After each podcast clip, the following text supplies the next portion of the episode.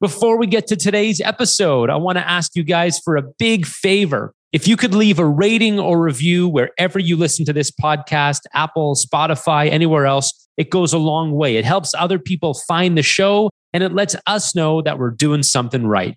Okay, let's get to today's episode. You're listening to Making It with Jon Davids. I want to talk to you guys today about what separates small businesses that stay small with businesses that are growing fast and those that get to really big scale. And there's one factor, it can take different forms, and I'm going to talk about those forms today. But there's one thing that it comes down to as you're growing a business. And if you can nail this one thing, you will go very far pretty quickly. And if you can't nail it, you're probably going to stay small for a very, very long time. And that one simple thing is leverage. You need to figure out leverage in your business, whatever your business is, in order to make it grow. And there's many, many forms of leverage. I'm going to talk about five kinds of leverage today. The leverage that I think about that I've used, probably some or all of these different kinds of leverage in my businesses over time. And the leverage can look different for you and for your business and you can combine different kinds of leverage and you can use different types of leverage at different times. So when i talk about leverage what a lot of people will think of what'll come to mind right away is money. It'll, you'll think about debt. Oh well isn't leverage another way of saying debt? No debt is one kind of leverage. So there's lots of kinds of leverage. Debt is one of the big ones and it's it's so common that the term leverage is almost just another word for saying debt so I'll start with that one as my first kind of leverage, and then I'll go on to, to the other ones. The first kind of leverage is debt leverage, is money leverage. And money leverage is most common. It's common in actually all businesses all the time, but where most people think about debt is they think about it in the real estate business. If you're going to buy a property, let's just take a simple example. You're buying a house. If you're going to buy a house and that house is $1 million, and you don't have a million dollars in cash sitting in your checking account, but you have, let's say, $100,000 or $50,000 or maybe $120,000, you can put that money down. That's your down payment or your principal payment. And then the rest of the money you'll get from the bank. And we call that debt or leverage. Now, the reason this is so important is because you wouldn't be able to buy that property. Most people wouldn't be able to buy that million dollar property if it weren't for the availability of leverage. If they couldn't go to the bank and borrow 90%, they wouldn't be able to buy the property. So leverage is critical in your personal life when it comes to buying a house or buying a car or making really any big purchase. And in business, it's really important as well because you need to have money oftentimes in order to make money. So I need to, let's say, borrow $25,000 in order to get the inventory, to finance the inventory, to sell it so that I can pay off the $25,000 I just borrowed plus interest. And you can do this by getting a bank loan. You can get vendor debt. You know, you have, let's say, extended payment terms 30, 60, 90 days to pay or more. And that's effectively debt because you're getting 90 days to make that payment. And in that 90 days, you're going to scramble to actually raise the money through sales to, to make the payment. So that's that's money leverage. And money leverage is really important because most people wouldn't be able to scale their businesses without some form of leverage, whether that's debt from a bank, right? I'm going to borrow a bunch of money on a line of credit, for example, or a fixed term loan, and I'm going to use that to make money, pay off the debt, pay off the interest, maybe refinance later for a larger amount and continue to grow, or raising money through venture capital or private equity, which effectively is debt. Don't don't get confused that oh, it's equity, it's not debt. No, no, you still owe that money back. Some people think that when it's a venture capital raise and it's equity, when that equity comes with let's say a 3x liquidation preference, which means I get paid back 3 times my money before you get paid back any money, you're effectively getting debt at a 300% interest rate because you got to pay back all that money before you take any more. So venture capital most often is actually very expensive debt, although that's going to cause a lot of outrage amongst some listeners. So I won't, I'm not going to take it any further for now. But any way you slice it, debt and is one major form of leverage that I would say every business needs, whether it's at the beginning or later on through growth stages. Every business will use this form of leverage. If you don't, let's say you say, well, I don't want to use any form of money leverage. I'm not interested in borrowing money uh, of any kind to fund my business. You will almost certainly stay small. And the reason I say that is because there's no way to finance growth without getting some money up front. Now, you don't need to raise venture capital or private equity or a bank loan, but even if you're negotiating terms with your vendors that say, hey, listen, I'm going to pay you, I, I, need to get a bunch of this stuff up front and I can't pay you for six months, guess what? That's money leverage. That's just vendor debt. That's the same thing. You're just doing it in an unconventional way, or you borrow money from your uncle, or you lend money to the company yourself to finance it, or you take a mortgage out on your house so that you can put money into your company. All of those things are money leverage. And entrepreneurs, uh, one time or another, are going to do some of those things because you need to be able to pay for stuff as you're growing, hire employees, purchase inventory, get that new office, upgrade to that new machine. So money leverage is very, very important. And if, if you refuse money leverage and any kind of money leverage, it's going to be very, very hard for you to scale. The next kind of leverage I want to talk about, which is something that you should all be taking advantage of, is tech leverage. Technology leverage is so critical. And now we all use technology leverage in our day at some point or another. I'll give you an example. Any of you text message? Any of you email? Of course you do. And you might think, well, of course, but that's not leverage. Well, sure, it's leverage because you could also write a letter and send it in the mail, or you can use a carrier pigeon, or you could just wait until you see somebody, or you can pick up the telephone and leave them a voicemail and wait for them to call you back sending a wire transfer, sending an e transfer, sending a PayPal payment, using any kind of automatic money system. I mean, the entire blockchain is tech leverage. Crypto is based on the on the idea of major leverage versus the current banking system. So we're all using tech leverage every day in our lives, but there's probably more tech leverage that you could use in your business that you're not using today, especially if you're just starting out or if you're hitting growth stages. I've noticed in my businesses, every time I've hit a growth milestone where I've kind of plateaued and I need to get to that next level, almost always what will help get me through that plateau is some form of tech leverage. I need to be doing something better and I need to be using technology to do it.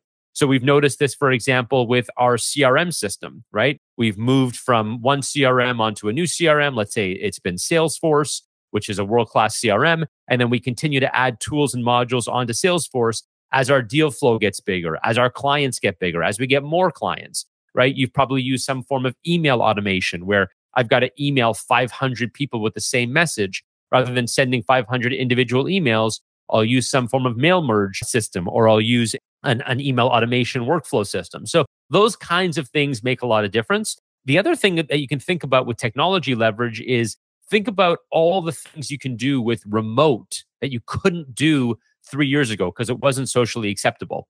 If you're a salesperson, let's say based in New York and you're selling to, you know, a bunch of different cities across the US, you used to have to travel to those cities to really make an impact on your clients. You can sit in your living room right now and have seven different sales meetings, you know, one after the other in half hour blocks in seven different cities across different coasts. That's major technology leverage. That's something you need to be doing. A lot of companies are going remote now and lowering their real estate bill. They don't have to rent office space anymore because they can work remotely. Again, using technology, using remote servers, cloud phone systems, all kinds of things that allow you to use technology leverage to better your business. I would encourage you right now, if you're not maximizing it already, look at your business and figure out what you can do to get that technology leverage up. What levers can you pull? Where are you using people? Where are you using outdated systems? Where are you doing manual things? And how can technology leverage take you that much further? The next one I want to talk about is systems leverage, systems and process leverage. Now, this is something that every business in the world takes advantage of as they scale. And most small businesses that never scale never scale because they have not put systems and processes in place. This is so critical. I mean, this actually irritates me because it's actually so simple and so straightforward, and people don't do it. A lot of entrepreneurs and business owners are walking around with process manuals in their brain, and they're never putting those process manuals on paper. So here's a here's a quick hack. Here's something that I did a while ago that totally transformed my business which was we created training libraries, video libraries for all new employees. So if you're a new employee starting in sales at one of my companies, we've got videos that you're going to watch, hours and hours of training that you're going to watch that shows you every single thing. Who's our target customer? How do you find them? What software do we use? How do we use that software? How do you reach out? How do you compose that first email? How do you conduct a sales call? Guess what? We we do sales meetings all the time over Zoom and over Microsoft Teams. We record hours and hours and hours of those sales sessions and they become training sessions. So you can document everything in writing or in video or in audio form, and that all becomes training. Systems and processes are what make companies run. That's how companies scale by using proper systems to do the same thing over and over again. It doesn't matter what you're doing. The very first vehicle, you know, the Thunderbird that Henry Ford created, he created an assembly line so that he could make that vehicle the same way every single time. You go to a McDonald's, you go to a KFC, you go to a Subway, it's all the same thing. Your experience is the exact same. Every Starbucks barista is trained in the exact same way. Systems and processes are essential in your business. And unless you document them and unless you've got them getting better and better all the time, going to be impossible to scale. A critical piece of leverage. Okay, this one I love because more and more people are using it every single day, and that is audience leverage. Audience is easier now than it's ever been. I'm not saying it's easy, but it's easier than it's ever been. Why? Because of TikTok and YouTube and Twitter and LinkedIn and Snapchat and Instagram and Discord and Tumblr and Twitch. And I just named 10 and I'm running out, but I'm sure there's way more than I'm not even thinking of. Audiences are everywhere. Communities are gathering and they're finding people that they want to follow and they're they're learning new things all the time. You can build an audience. I did an entire podcast on how to build any million dollar business and the key to it is building an audience first. Audience leverage is so vitally important if you're building a business today. There are so many solopreneurs that are coming up purely because they built an audience. They build an audience of 200,000 people on Twitter. They start a newsletter. Boom, they got a $500,000 a year business with their newsletter. They layer a course on. They layer on consulting. They layer on other products and services. Boom, you got a multi million dollar company. It's not that quick or that easy, but that's the formula they follow. Audience leverage is so important because if you can reach lots and lots of people, you have major distribution. So you're able to reach people for a fraction of the cost or actually no cost at all. Whereas everybody else is going out there and spending tons of money on customer acquisition costs, their CAC. And you know, you, you talk to any direct to consumer company, the first question, what's your CAC? What's your CAC? What does it cost you to get a customer? What's your customer lifetime value? What's your churn rate? All these questions, once you have a built in audience, are irrelevant. I've got a built in audience that is self generating, that builds on itself, that grows all the time and I've got them converting through a funnel. You got to build that conversion funnel so you can actually turn followers into customers. But once you have that audience leverage, it would be like me saying, "Hey, go ahead and launch a product. You know, person A is going to launch a product and person B is going to launch that same product. The only difference is that person B immediately gets to sell in every single Walmart across the country. Well, who has an advantage? I don't even care which product is better person B is going to immediately have a better business because they're in every Walmart across the country. Guess what? You can get in front of 100,000 customers, 500,000, a million customers yourself right now. You don't need Walmart. You don't need Costco. You don't need CNN. You don't need NBC. You don't need any of these guys. You can do it yourself. So that's where massive leverage comes in, and audience leverage is where it's at. All right. The fifth one is one that's common in business, but a lot of people, again, struggle to sort of make it happen. And that is people leverage. You need to be able to leverage other people. You need to be a champion for other people. You need to be encouraging other people. You need to be finding people who are better than you and enabling them to shine. And this is something a lot of entrepreneurs have a problem with because let's face it, us entrepreneurs, we're egomaniacs. We love ourselves. We think that we're the greatest. We know what we do. We think we're we're fantastic at it.